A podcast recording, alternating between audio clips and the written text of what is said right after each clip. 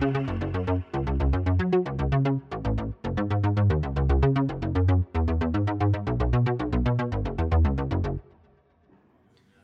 we're back. What's up, everybody? We've got another wonderful episode of Wildlife Cake Cocktails coming at you. We're uh, once again up at uh, north of Brisbane with the Wildlife Queensland, uh, Wildlife Preservation Society of Queensland, Brisbane branch for their, uh, is it April now? It's May. May. May. End of Wow. May. End of May. Wow, how things fly. So we're um, up here for their May presentation, and uh, again, uh, not allowed to bring alcohol, but we do have some wonderful uh, virgin cosmopolitans here, um, and we're going to be talking bats with uh, Professor Stuart Pars- Parsons. He's the uh, head of the Earth, Environment, and Biological Sciences School at the Science and Engineering Facility of the Queensland University of Technology. Um, after a PhD in 1996 at the University of Otago, he moved on to numerous positions, including a postdoc fellow at the University of Bristol and as a senior tutor, and then onto an associate professorship at the University of Auckland and onto his professorship at QUT in 2014. His research area is largely in sensory, sensory ecology and animal behavior, ranging from auditory anatomy, biological sonar, mating systems, and much more, with a focus on bioacoustics. So, of course, much of his work is uh, in bats, but also with insects, birds, and whales, with a strong uh, applied research focus using acoustic and quantitative methods for direction uh, detection uh, classification uh, of uh, uh, vocalizing animals, and uh, he has multiple international research collaborations, uh, including in Europe, Australia, Central America, South Africa, Taiwan, China, and Thailand. He's here tonight as the guest speaker for the Wildlife Preservation Society of Queensland Brisbane branch's 2019 presentation, Bats from Myth to Majesty. You can follow him on Twitter at Walking Bats and the lab at walkingbats.com. And you can check out the society on Facebook at Wildlife Queensland Brisbane Branch or on Twitter at Wildlife Queensland or go to wildlife.org.au. Huh, long intro. Stuart, how are you doing? I'm good. See what happens when you ask an academic what they do. you end up with a 20 minute introduction. Yeah, and, and that's also what happens when I don't print out my forms and I'm trying to read everything off a tiny little phone. Um, how's your How's your drive in anyway? We're really looking forward to hearing uh, some more bat stuff from you as well. Yeah, no, it's a lovely drive in. I live on the south side and the southeast, so it's a pretty easy drive to get up here. yeah, it was pretty hectic for us. We're scrambling to make it here on time, but we ended up getting here a little early. So, um, yeah, very happy to uh, have a bit of a chat about bats. Now, um, I guess, how did you uh, initially get interested in them? For uh, some of the people that we speak to with bats, it's because they're uh, an amazing flying animal, but uh, I guess you're coming more of from the echolocation perspective. Yeah, so I, I did an undergraduate degree um, in parasitology. So Oh, I, wow. used, I used to work in farmed deer and looking at parasite immunology. And I started off doing that. And um, when I was thinking about doing a PhD, I was wandering around my department talking to different staff members um, about things that I might be interested in. And I ran into a guy, Professor Steve Dawson, who worked on dolphins and dolphin sonar. And he said, Well, no one's ever really worked on bats in New Zealand, and particularly about biological sonar. How does that sound? And I thought, well, I'll get to go to some pretty amazing places. I'll get to do some, you know, neat science. And so off I went and started studying bats, and it's all history from there. So, off from deer parasitology into bats, was there much of a parasitology crossover, or did you go straight into sonar? Absolutely none. No, I started from the ground up. Uh, that's fascinating. Um, and uh, as I understand, bats in New Zealand are also uh, fairly uh, different from what we have here in Australia, but also uh, rather strange. Yeah, so one of them is very similar to a couple of species here in Australia, the Chalinolobus group, but one of them, Mystacina, is it's got a number of unique features. So they're highly terrestrial. They spend a lot of time running around on the ground and eating food that's on the ground. Um, their evolutionary origins, they're quite distinct from a lot of other species of bat, and they were isolated in New Zealand for at least 20 million years. So they adopted this niche of being the terrestrial insectivore, mammal terre- terrestrial insectivore that New Zealand never had. Basically, kind of like a, a shrew or. Exactly. Yeah. So they, they occupy that niche of the shrew. New Zealand has no native land mammals or land breeding mammals except for bats. And so that opportunity on the ground was there for them, and they took it. So that's the lesser short-tailed bat, Mystacina tuberculata. Um, and I understand it uses its folded forewings as kind of uh, crawling limbs. Yep, yep. So it's it tucks up its wings nice and tight. It's a little pocket or a little pouch on the side, and it tucks its wings into that, and then it runs on its wrists. And it, it moves along across the ground, and it can climb trees. Does a lot of lot of work on the ground. So it really has a, an actual pocket that it's. It's like a little fold in the skin that it can tuck them into to help it to walk. Wow, that is and uh, to, fascinating. to protect the wings as well. It's got very stout little hind legs um, that helps it to move along, and it's got a few other adaptations to the New Zealand environment. Incredible. Um, and I understand that there um, uh, w- was there another species within that genus as well. There was. There was. It's interesting as people have looked more and more at the fossil record in New Zealand. They're cropping up everywhere. Yeah, right. So I think. In terms of species that have been around in our lifetime, it's two. Um, one, the greater short-tailed bat, was known to be on a place called Big South Cape Island, and ship rats invaded onto the island from a shipwreck. And the, the story is that it wiped them out. Yeah. Um, and wiped out a lot of the native biota on that island. and invasive rats have actually been pretty bad all over New Zealand for They a lot have of been. They have been. They- They've done a lot of damage. But there's also a number of um, other dangerous ones feral cats and domestic cats, mustelids as well. So ferrets, weasels, and stoats have done a lot of damage. And they were brought in by the early European settlers to set up fur trades and different things, and they've just endlessly damaged the environment. The beautiful Australian brush-tailed possum is also probably not the most popular animal in New Zealand as yeah, well. Yeah, it does a huge amount of foliage damage, particularly in the uh, densities that it, it reaches over there. Uh, particularly with no, um, I, I suppose, large pythons and predators that we have, uh, like here in No. Queensland. Yeah. No, there's the odd bird of prey, um, but I'm not sure that they're really taking them directly. They're probably feeding more on roadkill and carcasses. Right, right. Um, I, I, just want to know out of curiosity, uh, is there any other terrestrial bats around the world? Yeah, there are actually. There's a few of them. The most uh, well known is actually the common vampire bat. So, vampire bats spend a lot of their time running around on the ground. They're actually better, more agile runners than uh, Mystacina is. And the reason they do that is they'll they'll fly around quite happily, but then they'll land and they'll walk up to their prey item. So usually that's a domestic animal, a goat, a sheep, a cow, and then they actually jump up onto its back. So a vampire bat can jump about a meter and a half into the air from a standing start Wow. and then they'll get onto the rump of a cow or something like that, and they'll um, take a little bite. Usually, a dominant male will do that. They'll lap up the blood with their tongue, and then the rest of the family group of that male will come in and feed. Do they use their wings in that initial leap? They use their arms to do it. Um, if you look at the way that they run, they fold up their wings in a different way to Mystacina, and the way they run is what we call a reverse gallop. So normally in a gallop, they'll catch on their uh, front and then push off their back. They actually do a little bit of a reverse. The, the best analogy is trying to run on crutches, and the forelimbs are the crutch, and they'll lever themselves forward Right. as they go through. Having spent a bit of time on crutches, I, uh, yeah, yeah, yeah. I, I, They're better at it than we are. I hope so. I did not have much success. Um, so bats in general um, around the world, super interesting. There's like uh, around 900 species worldwide, 90 species here in Australia. How many of them um, use echolocation? the majority of them use echolocation. So the fruit bats or flying foxes are the ones that traditionally have not been considered to use echolocation, but the more we've studied them, more and more species have actually been shown to use echolocation, but they do it in a different way. So your traditional echolocating bat will produce the sound from their voice box, from their larynx, just like we would, but a fruit bat or a flying fox will produce it actually from their tongue. They'll click their tongue. Wow. And that's been thought to be quite a crude form of echolocation because it's a very long signal, can't be produced very rapidly. But the more we study it, the more we realize actually it's quite a sophisticated mechanism that they have. I understand uh, humans are uh, capable of that as well. Yeah, there's been a few studies that have looked at that. I mean, I'm a scientist, I'm naturally skeptical about everything. Um, and the ability of a person to click rapidly enough, hear the echo from around them with our hearing thresholds, I was initially. I, I was skeptical about it, but I've actually seen some demonstrations of it.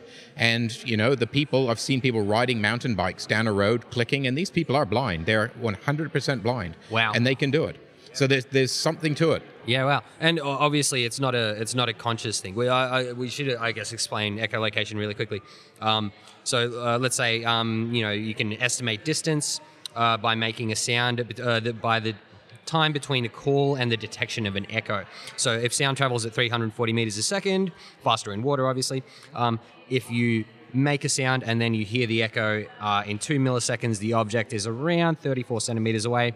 Um, that's obviously super costly for computation. Um, and I suppose the bats have a lot of work to do there figuring that out. Their brain is exquisite. The way that it processes the sound, and it's probably one of the best understood auditory systems of any animal, including, including humans.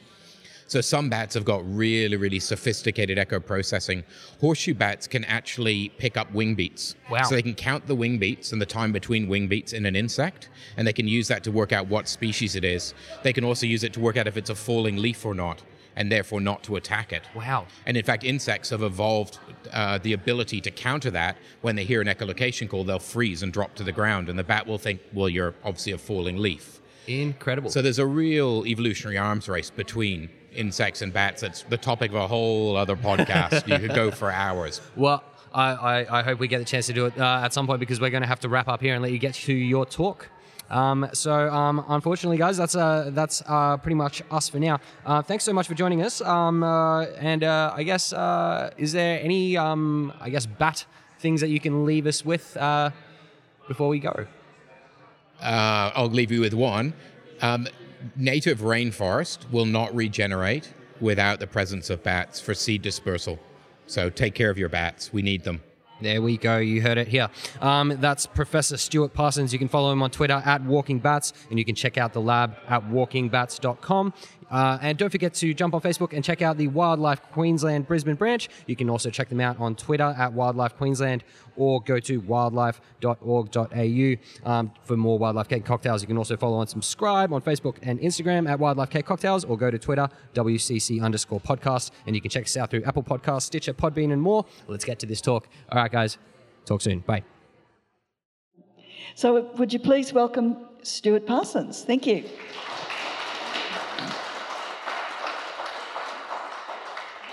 Thank you. Everyone can hear me? All right? Okay. If anything goes wrong, just wave at me. We'll wait for that to come up. Oh, we're in the wrong spot. All right. Thank you very much for the introduction and the kind invitation to come and talk. Um, nothing pleases me more than to come and talk to people about bats, uh, particularly that are receptive about bats. Um, as was said in my introduction, I've actually done a lot of work um, around large infrastructure. And sometimes I'm talking to people that have a lesser appreciation for bats and the problems that they're causing for them. I'll never forget talking to an owner of an area, it was terrible land, uh, but it was going to be used for sand extraction to help build a motorway. And after 10 minutes with me, he looked at the person who had introduced us and he said, Jerry, what have you done to me? And I thought, well, that's probably a pretty good sign um, that we're, we're, there to advocate for the bats. Um, so, what I'm going to do tonight is really try and sort of take you on a journey about bats. And to tell you a little bit about them more broadly, there's an awful lot of them in the world, and they do some pretty amazing things. And they get some bad press. Sometimes they deserve it, and other times they don't deserve it. So, we'll look at a bit of a balance of that. They, they get blamed for a lot of diseases. And I have to say that in a lot of cases, it's true that they carry these diseases, but they're not as prevalent or as dangerous. And what your risk of getting them is not what people would tell you about. But we'll also talk about the great things that they do in the environment, the things that they'll do for regenerating forest, um, for pest control, things they'll do for agriculture as well, and save farmers an awful lot of money, uh, particularly cotton and the wine and macadamias is there as well. And then I'll finish off just by telling you a little bit about the work that we're doing at QUT in my lab um, around Brisbane, um, through Queensland and then around in the rest of the world. Um, I might not get to all of it. It can be a long talk, so if I see people starting to drift or even leave, um, I'll probably cut it a little bit short, but I'll keep, keep a bit of a close eye on the time. So what we're going to do is, I've covered a lot of this, is really to talk about what amazing animals bats are and the diversity that we see and the things that they do for us. What are the threats to bats worldwide? They are actually very highly threatened. A large number of them are um, threatened with extinction worldwide and in particular zones. But one of the greatest problems is we know so little about them that we can't really determine the level of threat to them. We'll debunk some of the myths. Um, one of the ones I like to focus on is Ebola. Bats will always get the bad rap for Ebola, but we don't really know where Ebola comes from. Probably is bats, I have to admit, but no one's proven it yet. Um, and then we'll cover off things. And all the way through it, I'll have some pictures of bats and things just to give you an idea. This is a really neat bat from Thailand. This is a Hipposiderid bat. Um, and the, I caught this in a mist net. And I saw this color and I thought, this is it, I'm famous. I'm going to finally get to name a bat after myself. I'd never seen anything this color. And then I realized what had actually happened was all of its roost mates had urinated on it. and it actually just bleached from the from the urine and things. So I'm not, I'm still not famous. I still haven't managed to name an animal after myself, but it was an incredible color of this beautiful orange. Anyway, so there's lots of bats in the world. At the moment, there's about 1,300 species that have been described. Um, they, they cover a wide range of diets, so they can eat fruit, pollen, nectar, blood, flesh, insects. But each group of bats tends to eat, or each species tends to focus on just one thing. So if you pick up something like uh, Myotis in Australia, it tends to feed over water and take aquatic insects. If you look at a common vampire bat, and I'll show you some of those later, they drink blood. That's all they do. Um, you've got Cynopterus here, um, which is a fruit bat, quite common in Southeast Asia. It only eats fruit. Now, there are, with bats, there's always an exception.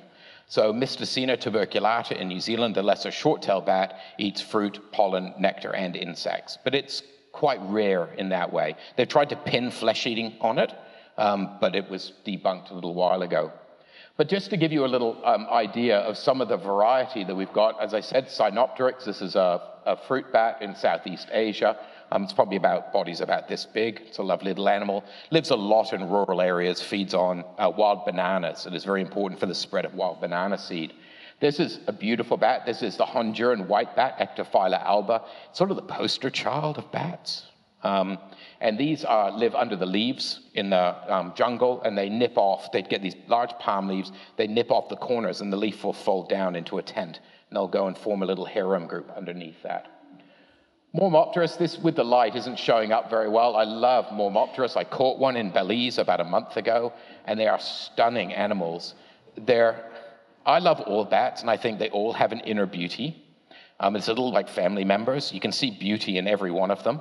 Um, but Mormoops, and another one that I'll show you a little bit later, challenges that beauty. I think the neat thing about it is it doesn't matter which way up you hold it, it looks the same. So if it's upside down and it keeps its mouth shut, it looks exactly the same. Tylonycteris pachypus, these are what are called bamboo bats. They live in the internodes of bamboo in Southeast Asia. They nibble a little hole off and they go up inside the bamboo and they live in there. Noctilio albiventris. So this um, is a fish-eating bat. So it lives offshore. It lives in sea caves and it actually goes out um, over the ocean and amongst the swells and it pulls fish this big out of the um, water with its feet. And you can see um, it pulling a smaller one there. Uh, but the wingspan of that bat is about this big, and it just eats fish. It's got feet about the size of my hand as well, and they're an absolutely beautiful animal. Um, here's some other ones. Um. So this is called the hammer-headed bat, and I have to say this is a boy, and the girls are not this ugly.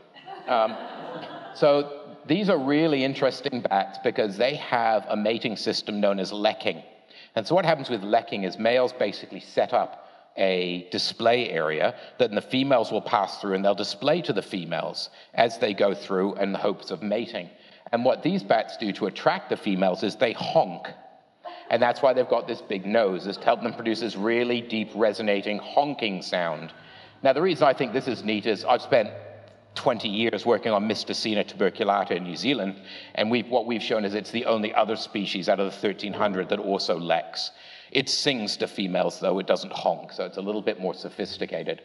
Uh, this is another uh, shot of uh, Mormoops with its mouth open, so you get a bit of, of a better idea. Centurio, a face that only a mother would love. I've caught this one as well. Um, it looks like a bit like a Vogon, I think, from um, Hitchhiker's Guide to the Galaxy, um, but quite neat. Uh, Chaerephon um, is uh, Chapini, sort of named after Charlie Chaplin. It's got this amazing little mane of hair over its head that it uses to attract females. Female um, really love it. Histiotus is another really interesting bat. You see these bats that have got really large ears. They still echolocate. They produce ultrasound out of their nose or their mouth, and they listen for the echoes to come back. But these bats will actually shut off their sonar system because the prey that they're feeding on can hear them coming. And they have evolved the ability to hear them and to take evasive action. So what the bat does is it shuts it off and it listens for the sound that the prey is making and it will pounce on it. And if you ever get a chance to go back and watch Life of Mammals, there's some beautiful footage of a bat called Plecotus, the long-eared bat, actually hovering in front of a leaf. And there's an insect on the leaf. And it's hovering in front of it, waiting for the insect to move, and it moves and it just pounces on it, but the insect's on the other side of the leaf. But the bat can't work that out. Um, but eventually it works out that it was in the wrong spot, goes around and eats the insect. So although um, this bat doesn't use echolocation, all of these ones do, um, even though they've got it, they're not always using it. Um, there's a really interesting um, area of bat research called the evolutionary arms race between insects and bats. So just briefly, bats echolocate and eat insects. Insects don't like that, so they have ears, and they have evolved the ability, particularly moths, to hear bats coming. And what they will do is when they first hear a bat, they'll change direction, hoping that the bat will miss them. If the bat keeps getting closer and closer, they'll start to fly more erratically. They can do loops, and eventually they'll get to a point where they'll drop, they'll freeze and drop to the ground, hoping the bat will think that it's a leaf because um, bats can actually, some species can count the wing beats of insects and work out what they are and if they're toxic or um, edible. And so the, the moth's trying to, to do that. Um, there's a group of moths also that will actually, at the very last minute when death is imminent, they will shoot ultrasound back at the bat and they will jam the, the neural mechanism for the sonar system. So the, the easiest way of describing this, well, first of all, it's very confusing for the bat because it doesn't know it's going to happen. But it's about, it's sort of like biting into a steak, and just before you cut it, it moves at you. It's going to give you that, well, not your steak a chance to escape, but imagine if it could escape, just that fraction of a second to be able to move out of the way and avoid capture. So there's a lot going on out there when you see the bats flying around trying to capture insects. What have we got here? There we go. So bats also do some pretty odd things. With 1,300 species and lots of different mating systems, this was just published um, by a chap, Yossi Yovel, an incredibly talented bat biologist out of Israel, um, that basically males um, will try and gain favor with females by feeding them. And it seems to work, because if they do feed them, drop a little snack um, in front of them every once in a while, those females will prefer those males to mate with. I've already said that there's, yeah, I'm sure everyone's got a similar story about this. Um, now, what I've done is this is actually what the, uh, this was in Current Biology, a, a, scientific journal. This is what the authors said. Um, and then Fox News picks it up and thinks this independent, which is a bit better. And then I, I don't actually go to Fox News, just saying. Um, but this one, when I was searching for this paper, this popped up, and I thought I can't miss the opportunity to, to throw up their uh, interpretation of it all. As I said, Mystacina sings to females. Um, there's lots of other behaviors that bats do that's probably not for polite company, um, but they're, they're uh, interesting in how they go about their mating sometimes. So, what do bats do? They do an awful lot of things that are good. Um, and particularly, they're very, very important for what we call ecosystem services, which I'm sure all of you are familiar with. The principal ones that they're involved in is pollination and seed dispersal. And you, in Australia, we might think of that as the flying foxes doing that. But in Central and South America, there's a whole other group of bats, which are called the New World fruit bats. Now, they're different because they're echolocating and they're small, but they still feed on fruit and nectar. And so there's this whole group of bats around the world that are very, very important in pollinating, helping with pollination, but also in seed dispersal. Every item on here in, some, in different countries relies on bats for pollination. So you can see we've got bananas, there's durian in here. Um, what else have we got? I'm not good on my fruits at the moment. Um, there's some avocado in here, some peaches. I'm probably um, westernizing this. These are probably much more exotic um, Asian fruits, and I'm just calling them by with my Australian lens on.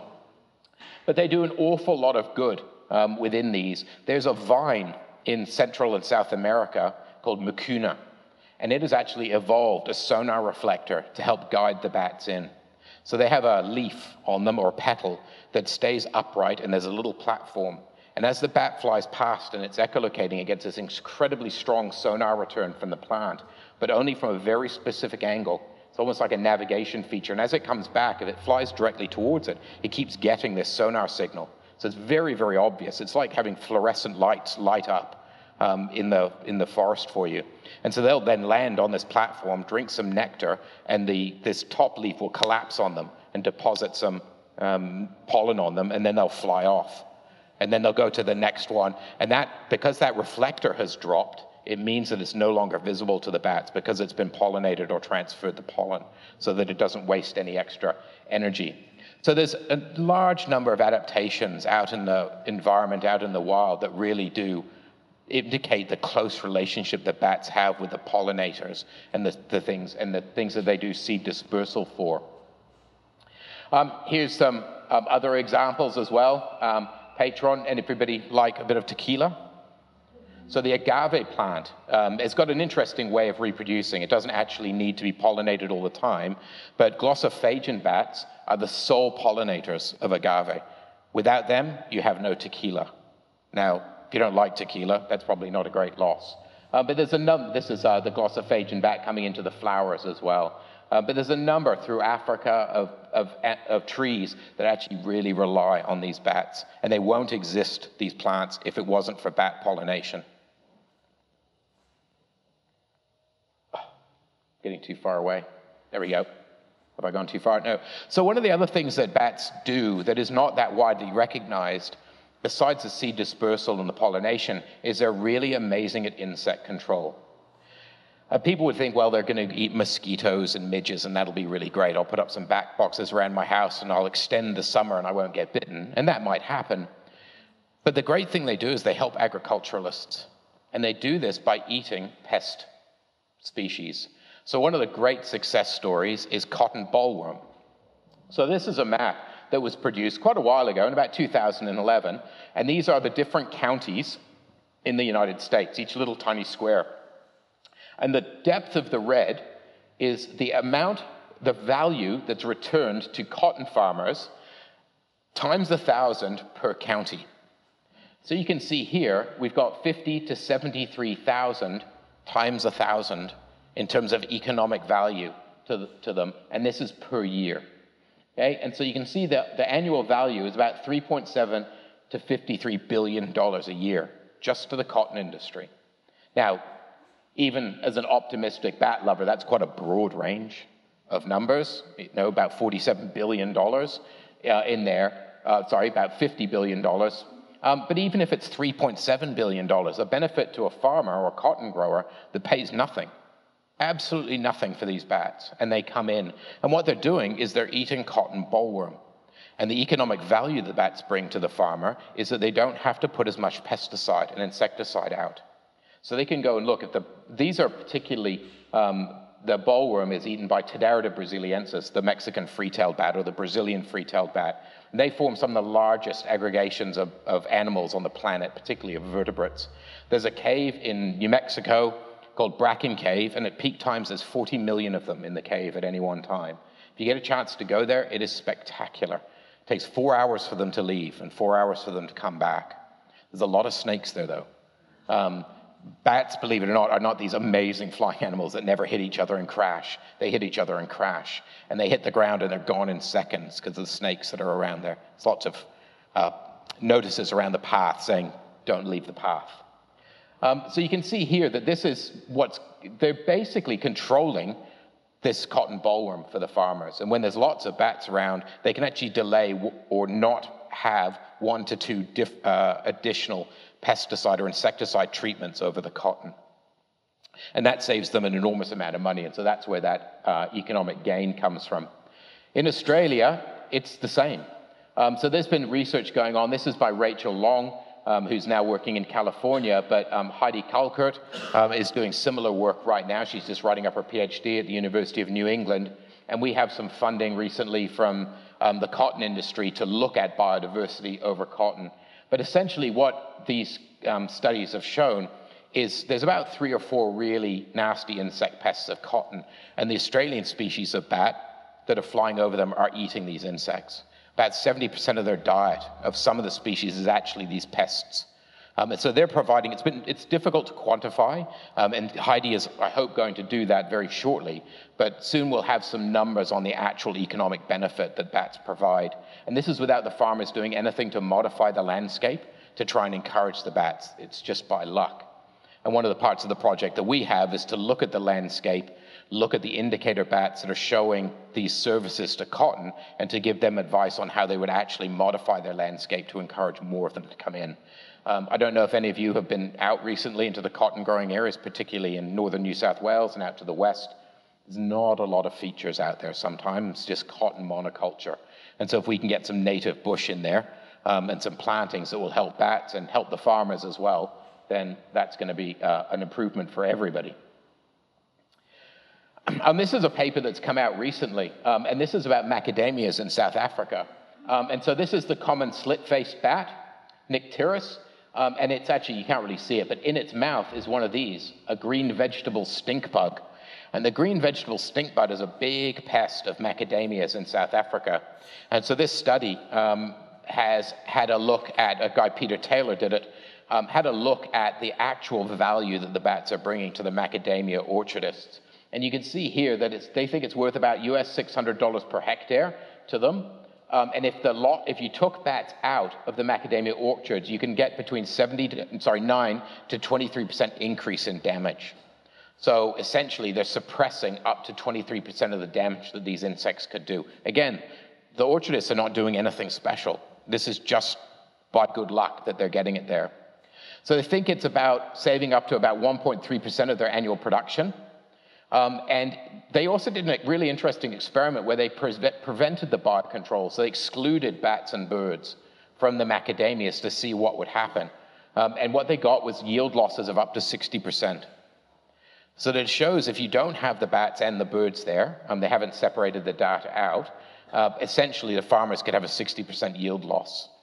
So there's a real tangible benefit to macadamia lovers, but particularly to these farmers who are trying to make a living and if they actually adapted some in some way how they're actually growing and the landscape features around them to encourage the bats to probably get a little bit of extra help as well. Um, this is a really interesting one. This is rice, um, and you can see this quote up here. Um, Any genuine improvement in the human condition on this planet must be concerned with rice, because rice is a staple diet for billions of people across the planet. So, what do bats do for, um, for rice?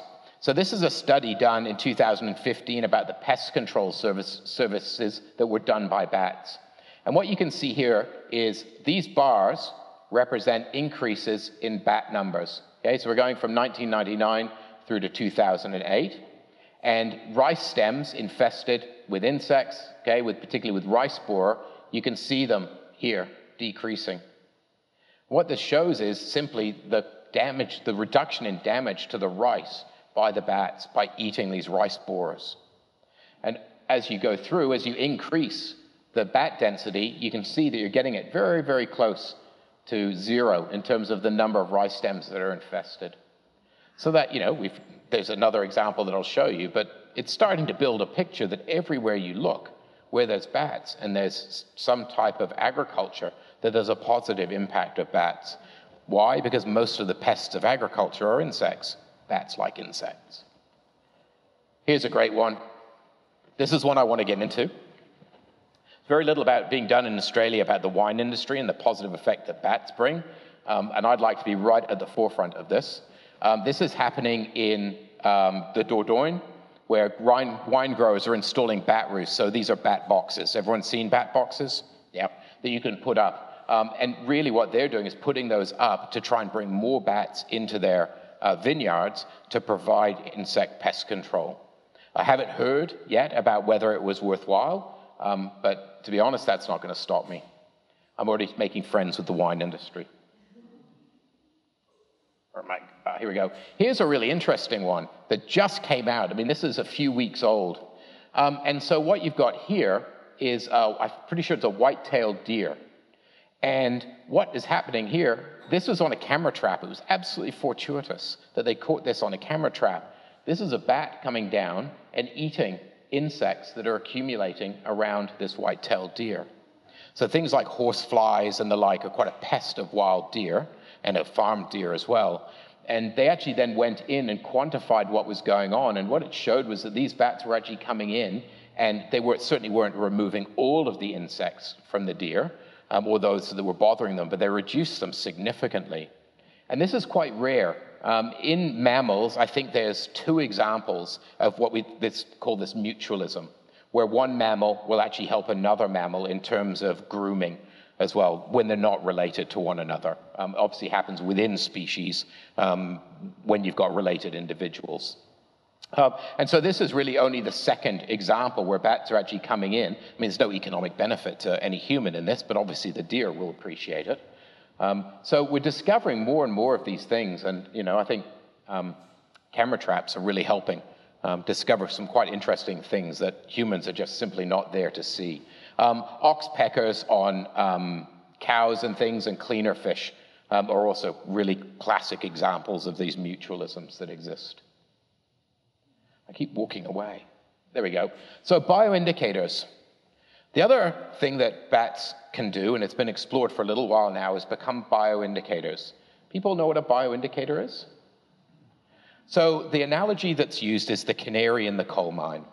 So picking up levels of toxic gas. Canaries are very, very sensitive to the toxic gases that build up in mines. And so the old miners would take them down. And my, my grandfather was a, a Welsh coal mining family. My great grandfather was a pit overman in the South Wales Valley. So I got lots of stories about this. But they would take a canary down. And basically, if the canary carked it, that was an indicator that the gas levels, dangerous gas levels, were building up in the mine and they would all get out because the canary was more sensitive than the humans were. And if they didn't have it, by the time they realized the gas levels are too high, people would be dying. So the canary was a biological indicator of, of a problem in the environment that could then be used as a trigger. And bats have been used and are increasingly being used as bioindicators for the, the resilience or damage to the environment. The reason they can do this is because they have these key ecosystem services, so they're at quite a high level, but they're dependent on things that are at lower levels, particularly insects. So if you have insects, let's say we're talking about water, and there's a pollutant that's gone into the water It can take a bit of effort and a bit of money to do a lot of water testing, or what other people do is they'll go and look at the insect communities. How have the insect communities changed in response to that, to a potential pollution source? Well, why do that when you can just go and measure the bats? They're much bigger, they're easier, and take less skill, some would argue, to monitor than it does for insects. You can go out there and acoustically monitor them and see what they're doing. So they, if you see a change in the bat community over water, and I'll show you an example where we've done this in southeast Queensland, that the activity levels of bats and the composition of bat communities reflects the quality of the water that's there. How do they do it? It's because of the insects. So they're an indirect indicator of stream health through their impact or their, their feeding on um, insects. So so really, the reason why they do this is they've got they eat a wide variety of things. They provide these really important services. Their their reliance on insects. Um, they can also be used as indicators for disease risk for humans. So if we start to see diseases coming into the bats, that can be an indicator that there's a risk to humans.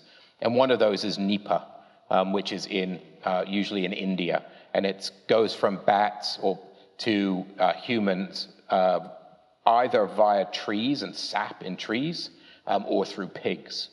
And so you can use them as indicators of that there may be a potential disease risk to humans and take, um, take measures to try and prevent the disease transmission.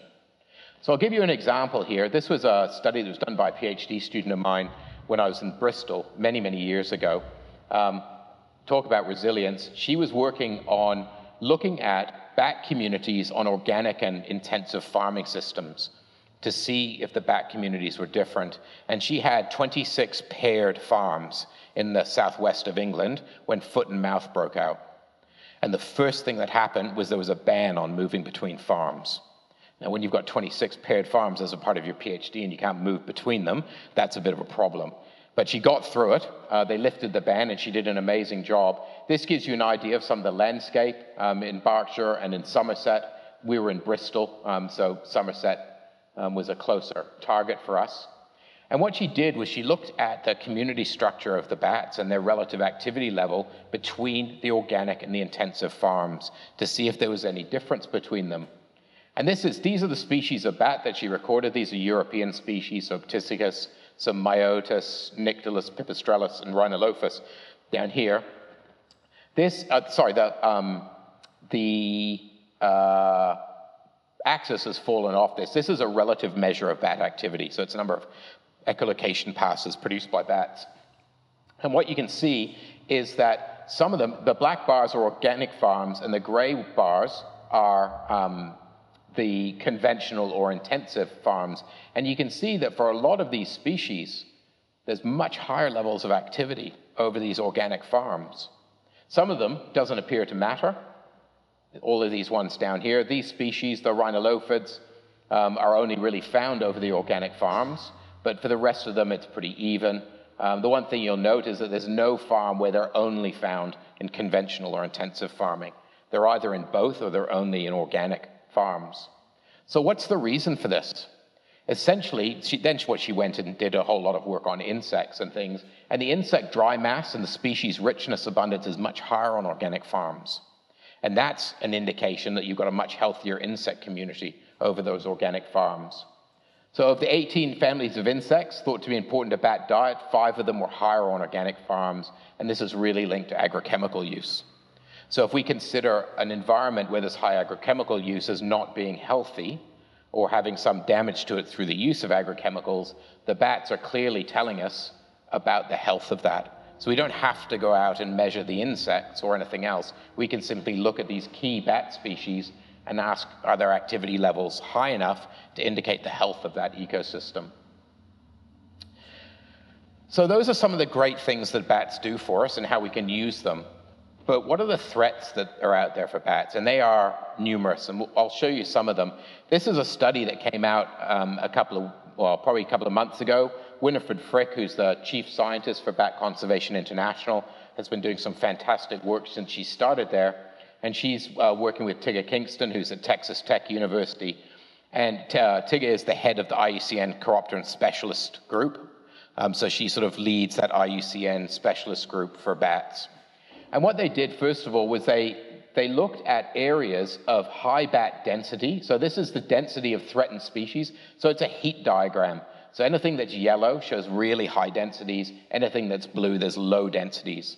So this first one is showing threatened species. And what you can see here in the um, old world tropics um, is that there's this accumulation or this higher density of threatened species, um, particularly here in parts of Southeast Asia coming around. I've yet to ask them about New Zealand. There's a couple of blobs here that I'm not quite sure about. This is likely Big South Cape Island, where um, the greater short-tailed bat was thought to go extinct in the 1960s. Um, otherwise, it's more or less covering the country. There's one blob here for Australia, and it looks like it's sort of around Byron Bay. Not, i have to go and query what, what that one was, why there aren't more blobs in here. But also, we see here in the New World tropics um, where they are. Now, this is actually if you looked simply at species diversity of bats, this is where you find them. So the old world and the new world tropics is where you get the greatest abundance of species. So I do a lot of work in Belize, which is about here. Um, and so far we've caught 60 something species just at one field site.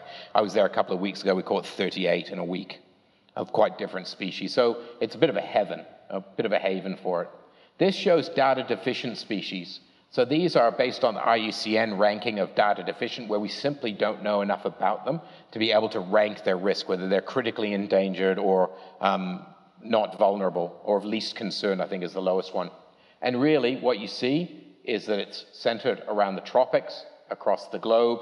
So even though here we don't think we have many species, we've got an awful lot of them in equatorial Africa that we simply have no idea about what their level of threat is. Worryingly, as we get into Central America and into Northern South America, um, where we've got the large number of threatened species, there's even more of them that we simply don't know anything about. Um, and same here as we move through PNG, Indonesia, and a little bit further northwards. So, really, what this tells us is that where we get the greatest number of species, we get the greatest number of threatened species, but we also have the greatest number of species that we have no idea what their threat level is. So these are obviously the ones that are threatened, but all of these, these could be threatened, they could be least concern. We have no idea. Um, and you know, bats can be a little bit challenging to work on. If you're going to developing countries, it can be even more challenging. In some countries, they rely on bats as a protein source. They're subsistence farmers, and without bats, there would be no protein for them to eat. So you can't really tell them not to eat them. Um, and so there's a lot of challenges about working in some of these areas. So this tells you the level of threat to the bat. So this graph shows you the proportion of species in each category. So these are all the IUCN. Um, this is basically extinct, um, data deficient, uh, critically endangered, endangered, vulnerable, um, near threatened, and least concern. And we've got birds here, other mammals, and bats. So the bats have been taken out from these mammal groups.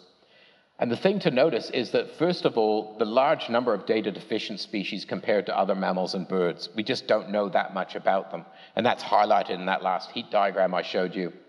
The other thing is that the, the size of these bars, and if you look at the, all mammals in the world that we know enough about and bats, there's only 1,300 species of bat. They're the second biggest group of mammals after the rodents, so there's still a few of them.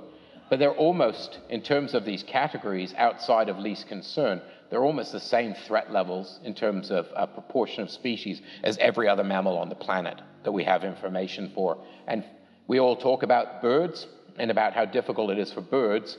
Um, well, it's even more difficult for bats.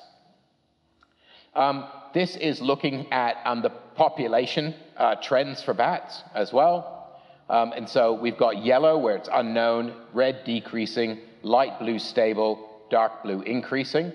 And you can see the difference here. There's birds, other mammals, and bats. Again, the take home message is we have no idea about a vast number of them, whether they're going up or down.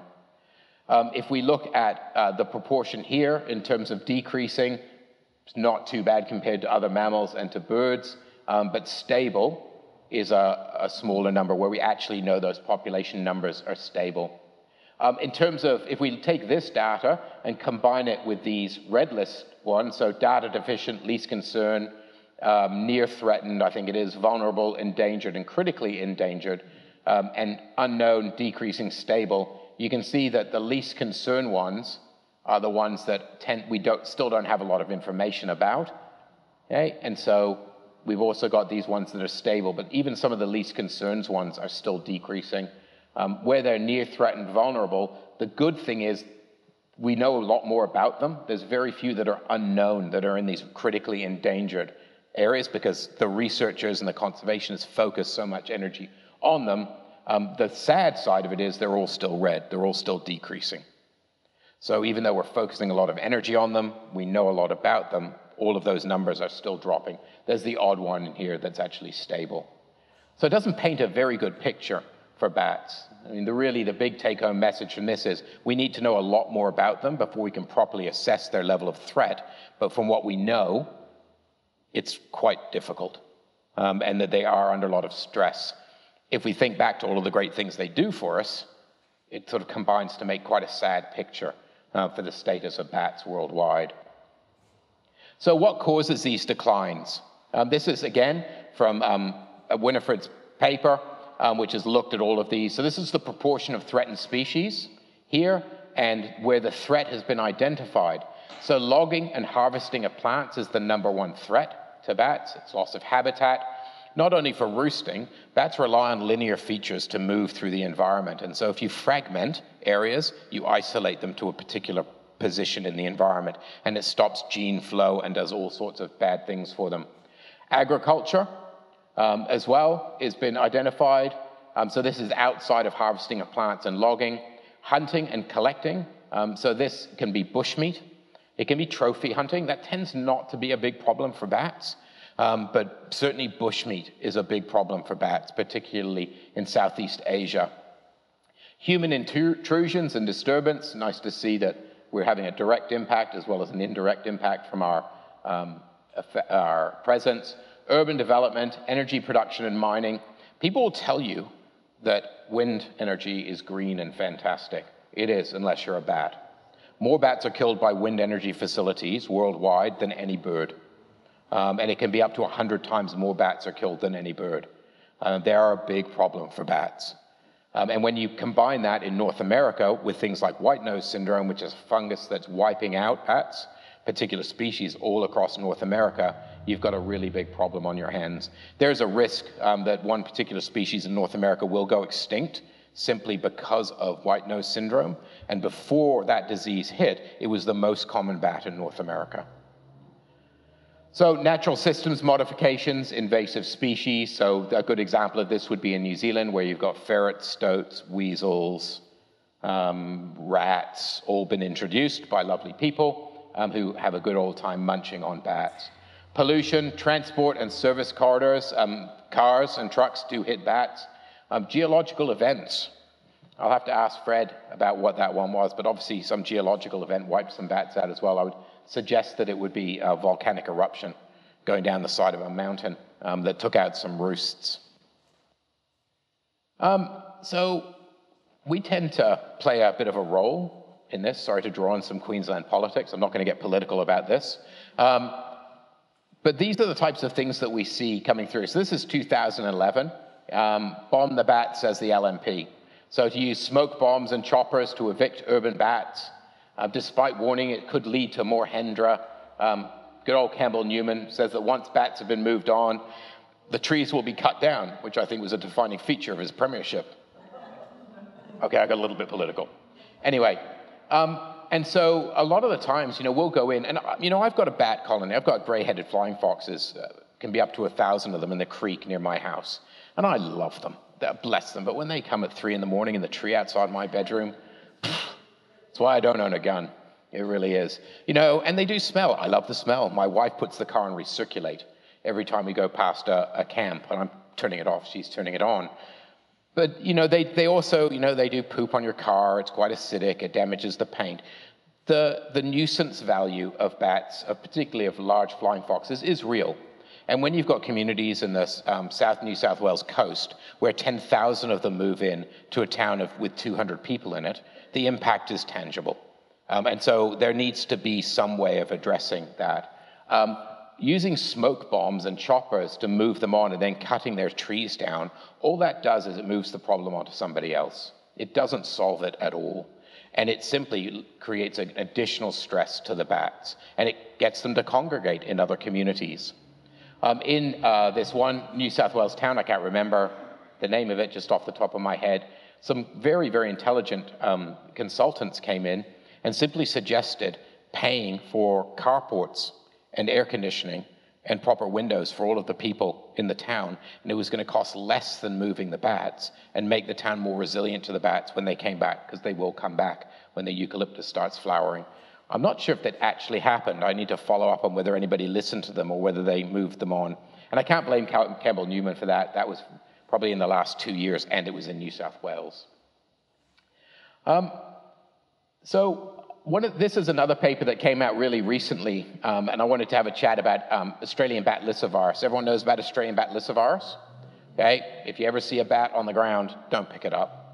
Um, unless you really know what you're doing um, and you've got your proper PPE, don't pick it up. There is a risk, and it's a real risk. To people, people have died. Um, it's really rare, and it's tremendously unlucky if it happens to you, but it has happened to people. So I'll just give you that warning. I'm gonna, I'm not gonna downplay the risk that bats have in terms of human health because it is real and it's real worldwide. But just know that the risk to you, if you are sensible, is zero. If you're not sensible, as with anything, the risk to you increases. So, this is a study that's happened just recently in Western Australia. They went out and sampled all of these bats. I think it was 839 bats across all of these species. Um, they took swabs and sera from them.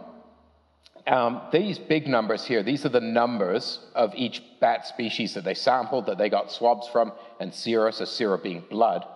The numbers in brackets afterwards are the number of individuals that they actually found antibodies to Australian bat lyssavirus. So the proportions and the ranges are over here, and I can get this to work to give you an idea 0.7 of a percent, 4.6, 4.5, 5.5. Overall, over all of these, the average prevalence of antibodies is about 2.9%. So it's not impossibly small, but it's relatively small. Now, the other thing to note about this is the presence of antibodies does not indicate that the bat has Australian bat lyssavirus. It simply means that at some point in the past it was exposed to it and it formed antibodies. It might not have it. It might have it and the only way really to know is post-mortem, um, which, you know, that's pretty drastic. And, and bless these people, they didn't bother to go and do that. Um, so that likely the prevalence is actually much, actual prevalence of Australian lyssavirus um, is less than this. Um, so that's something to be um, uh, noted. Uh, to give you some indications about how low this number is, I've just come back from Belize, and part of the work we're doing is on rabies and vampire bats and how they move through the landscape and risk to humans and cattle. Um, and a colleague of mine, um, Dan Becker from Indiana State University, has been doing the blood work. And last year, 15 to 20% of the vampire bats that we sampled had antibodies to rabies. Now, again, it doesn't mean they've got rabies. Very few of them will. But just to give you an idea about sort of relative antibody levels and risk, um, you know, gives you a sense that it's much, much lower. Ebola. Good old Ebola. So everybody blames Ebola on bats. What we don't know, so Ebola keeps erupting. You know, goes away and then it comes back. And, some, and it's a terrible disease, and people die um, in large numbers. And the quicker we can get rid of Ebola, the better. But no one's ever found out where it erupts from. Where is its reservoir within the, within the wildlife? It's very likely to be a mammal, but no one, there's been extensive studies looking for this reservoir, and no one's ever found it. I think it is likely to be bats, simply because of how the disease can move and where it erupts from. It's got to be a fairly mobile species to be able to move um, around. But again, it's not proven yet. Um, but there's a number of papers that have come out which are just simply bad science. I'll take you through one of them just to inch up your skepticism level about it. And so you can understand why bats are getting this bad name. And it's simply from some appalling science. So this came out in the BBC. First Ebola boy likely infected by playing in bat trees. So this young lad was what they call patient zero. They have more or less proven that he was the very first person to get Ebola in one of the outbreaks, and they've traced it back to him. Poor young lad died from it. He was living in a fairly remote community, but of course his parents um, took him to the local town to get treated, and off it kicked from there. Um, so there's this paper that came out in a refereed scientific journal looking at the zoonotic origin of the West African Ebola um, epidemic. This is what the BBC said. Bat-filled tree may have been source of current Ebola outbreak. Ebola research team says migratory fruit bat responsible for outbreak. Largest ever outbreak of Ebola was triggered by a toddler's chance contact with a single infected bat. A team of international researchers will reveal. Sounds pretty convincing doesn't it? You know, I first read it, I thought, oh, I've got to read this paper. Um, first of all, and this is just me being a bat nerd, it wasn't a fruit bat. Okay? When you look at it, it was this. Okay? It's not a fruit bat. So, skepticism inching up higher. So, this is from the paper. No Ebola virus RNA was detected in any of the PCR tested bat samples. So, what happened was there was a tree in this village, and the kids would go and play in the tree. And there were bats in it, but they didn't care. They went and played in it. And the story was that the kids, this young toddler, was playing in the tree, and he got Ebola, so it must be the bats. After he died, the villagers went and they set fire to the tree and killed all of the bats. Um, you can't really blame them for that. So then the scientists came in and they were looking through the remains of the bats and trying to get samples to look for Ebola RNA to prove that the bats in there had it. So no Ebola RNA was detected in any of the PCR. So this is a test, polymerase chain reaction tested bat samples. Okay, just remembering. Okay.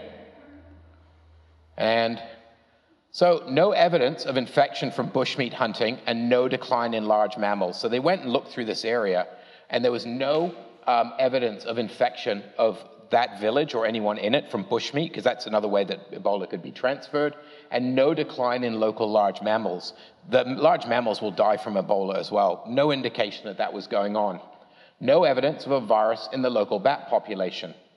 Children reported in the tree containing the species of bat um, which other studies have shown serological evidence. So that's what they're saying uh, in the Sudan. So really, they're blaming this bat because in the Sudan, people had found Ebola RNA. Oh, that must be what's doing it. Oh, that's me being a nerd. It's not a fruit bat. So we'll add this to the evidence of scientific misconduct here. Um, and here's what they wrote at the end of the paper. So this is what they wrote early on, and this is what they wrote. Our findings support the idea that bats were the source of the current Ebola epidemic in West Africa and enlarge the list of plausible bat reservoirs to include now it's an insectivorous bat. So from this, we found no Ebola RNA to our conclusion that bats were the source of Ebola. And it's just bad science. And it, this got through a peer review in an international journal. So science does not always get this wrong. As I said, I think that Ebola is likely to be in bats. Uh, certainly there's been, there has been antibodies found. There's been no actual virus found, only antibodies. But we know from rabies and lyssavirus that that's an indication that it's likely to be in there. So I'm not discounting it. I'm just saying a lot of the hype that comes out, you need to be skeptical about it until you can actually see some really hard proof of what's going on. So I'll give you, I'll fit, what, what, how am I going? Um, uh, some idea about what we're doing at QUT. Um, so I've only been there for about four and a half years, nearly five years, and so we've been building up a team doing bat research. A lot of bat research in Australia is actually done by government and local government, uh, state government. And there's some really good stuff happening in New South Wales, Queensland, and Victoria. Bat research in universities is relatively rare. Um, there's some uh, small groups happening in the University of Queensland. They do some great work, Diana Fisher and a few others there. Melbourne is very good. They have an urban bat group um, that does some really neat work as well, and a little bit through state government in Sydney. But generally, it's done by government or it's done by consultants. Um, so we've been trying to build up a critical mass um, to do some really neat work on bats. So Anita Freudman, who's a PhD student of mine, um, her first love is these bats. This is Nyctomene robinsoni, the tube-nosed fruit bat. Um, and she studies those in North Queensland. They've got these little tubey noses, and they move, move their nostrils around. Um, and she's been really interested in all sorts of aspects of how they move. And you can see this one has got an unnatural piece of metal coming off its back, which is the antenna of a GPS device. So what she's been interested in is looking at their roosting, looking at where they roost, um, their roosting behaviors, some really odd things coming out of that. What are they eating? So she's using molecular techniques to take the scats and actually put them through uh, molecular techniques to try and work out what plants they're eating. It's really difficult to do for plants. Looking at home range and things, and also looking at relatedness patterns. So looking at different populations from Cape York all the way through to northern New South Wales, which is their range, and seeing how they're related and the biogeographic patterns of them as well. And just in terms of the roosting, this is quite interesting. I don't have a diagram for it, but she, they're thought to be solitary, um, but they're not. You can find three or four of them roosting next to each other on a branch. And occasionally she would find um, two roosting right next to each other, and you'd think they were related. You know, it might be a mother and a pup or something like that, but the genetics has come back that they're completely unrelated to one another. Um, so we've gone from solitary to these individuals roosting together who aren't supposedly aren't related to one another, and we just have no explanation for it. Um, that'll have to be the next PhD student who's going to have to have a look at that. Um, we're waiting for the results to come back on the diet. Um, the relatedness patterns are really interesting um, because Nyctomene is found up in Papua New Guinea as well, and then we get into the tropics of North Queensland down to New South Wales, and there seems to be this biogeographical gap just south of Brisbane that's separating off really where the Sunshine, the Gold Coast group and the New South Wales group are grouped together, and then they seem to be a bit closer to the ones way up in the north. And what that means is they were likely isolated there by some biogeographical barrier. And we really had no idea about any of this.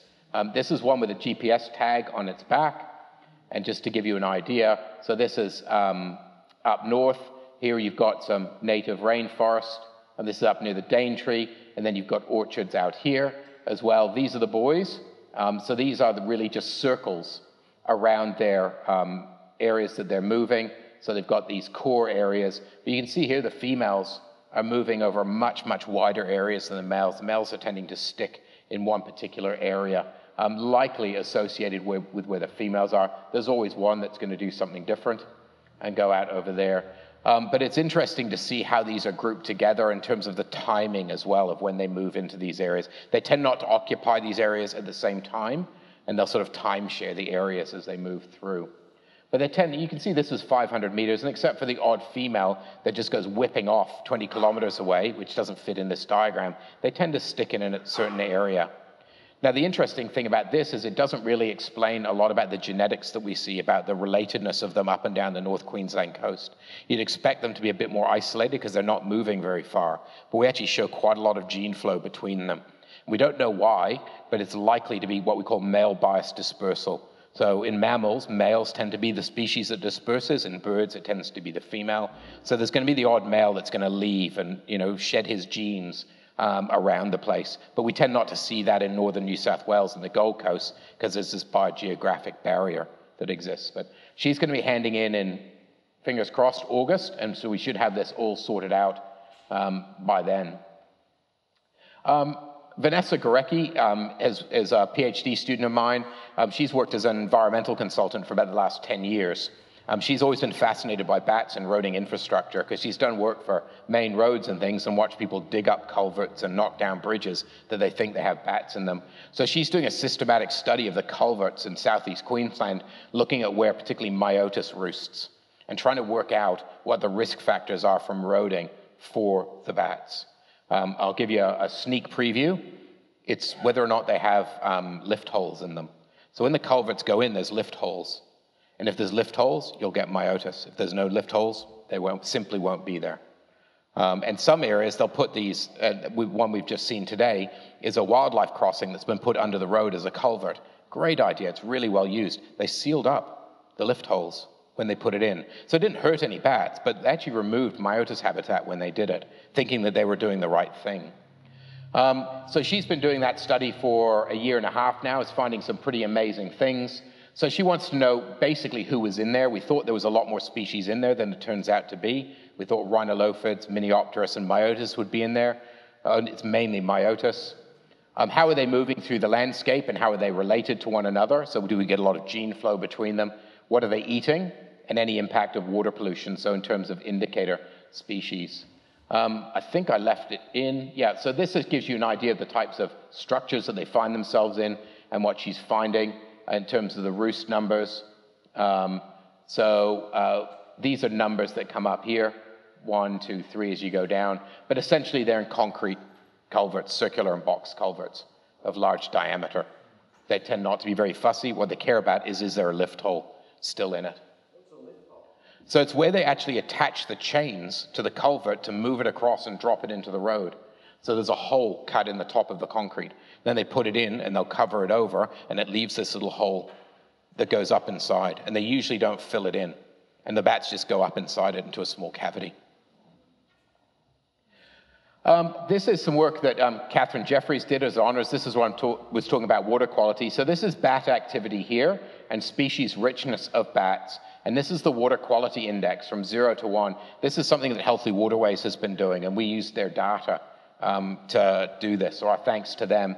And what you can see is that bat activity, that's that black line, and the species richness increases as you get to better water quality.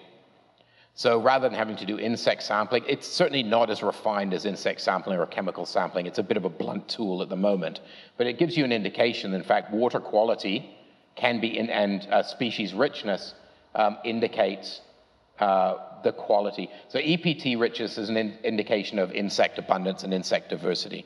So you can see that it increases with water quality. Um, so we're on our way as bats as indicators of this sort of ecosystem health stuff. Um, Chantal did her honors with me, and she did a really interesting study for Sunshine Coast Council, trying to predict what features of the habitat that the bats really go for. This is flying foxes, um, gray-headed, black, and little red flying foxes. And she produced a predictive model that looks like this. So this is the Sunshine Coast. And really, blue means that it's not suitable for the bats. As you get through to the red, it means it's suitable, and you can see these little patches of red. These yellow are known campsites or camps for them. And what this is being used for by the council is to identify areas where there's no bats, but it's suitable habitat. So they can actually go in and start to um, increase the quality of it and let the bats be able to move there.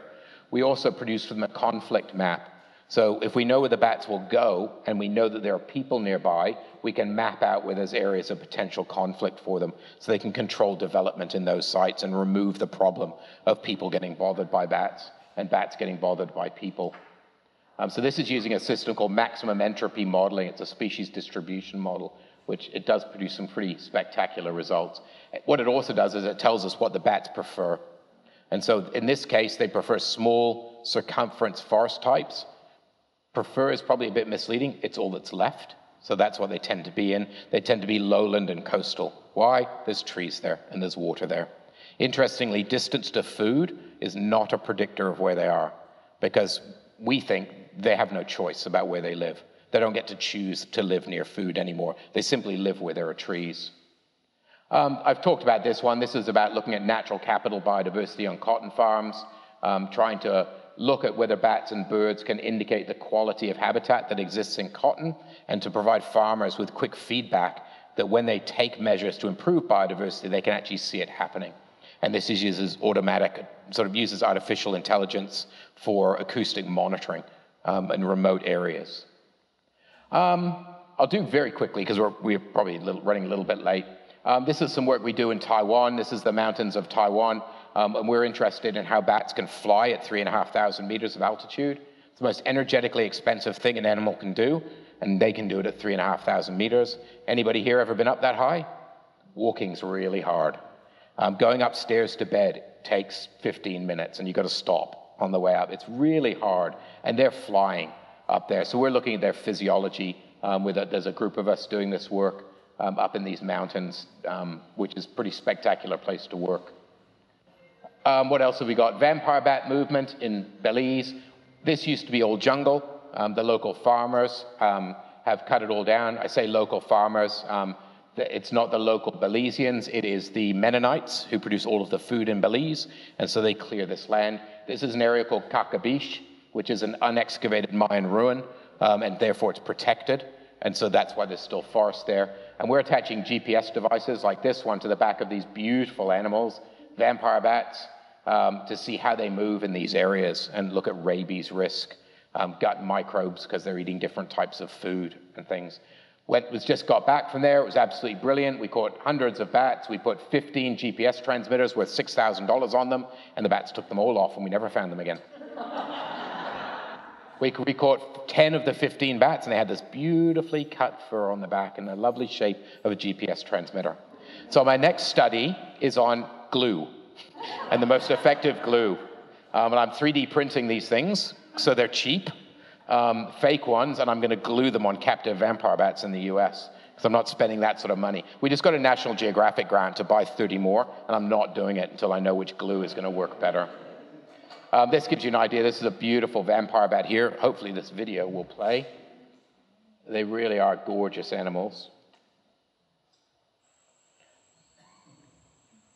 So this, this one had some blood taken from it, from some swabs, but it doesn't have a GPS on it. Yeah. And notice the gloves. They have incredibly sharp teeth, and they have an anticoagulant in their, um, in their saliva, and you'll bleed for hours when they bite you. Their teeth are like scissors. They come together in these interlocking blades. And yeah, it hurts and you bleed a lot. And 15 to 20% of them have antibodies for rabies. So you wear big gloves. Um, but they are gorgeous animals. Whoops. Um, Mystacina, I'll do this one very quickly. This is, a, again, another highly terrestrial bat found in New Zealand. Um, and we've been studying them for about 20 years. This is the native wood rose. It's a, a holoparasite and they're the only native pollinator of them. You can see this one with lots of pollen on its snout as well. Um, and we're doing some really neat work on this. These sing to females to attract them, and the current work we're looking at is to see whether the singing actually has a language to it. Um, and what we found is that the sequencing and the predominant notes they use actually make it not really a language, but very much like a song. So each male has a unique song in how that he produces and transitions his elements, which allows the female to identify individual males. Um, so we wouldn't say that it's a language, but it's certainly equivalent to what we see in birds when they sing as well. I will finish there. I'll finish just with some acknowledgements. We've gotten a lot of money, we've had a lot of partners and things. And if anybody has any questions, I'd be really happy to answer them. Thank you.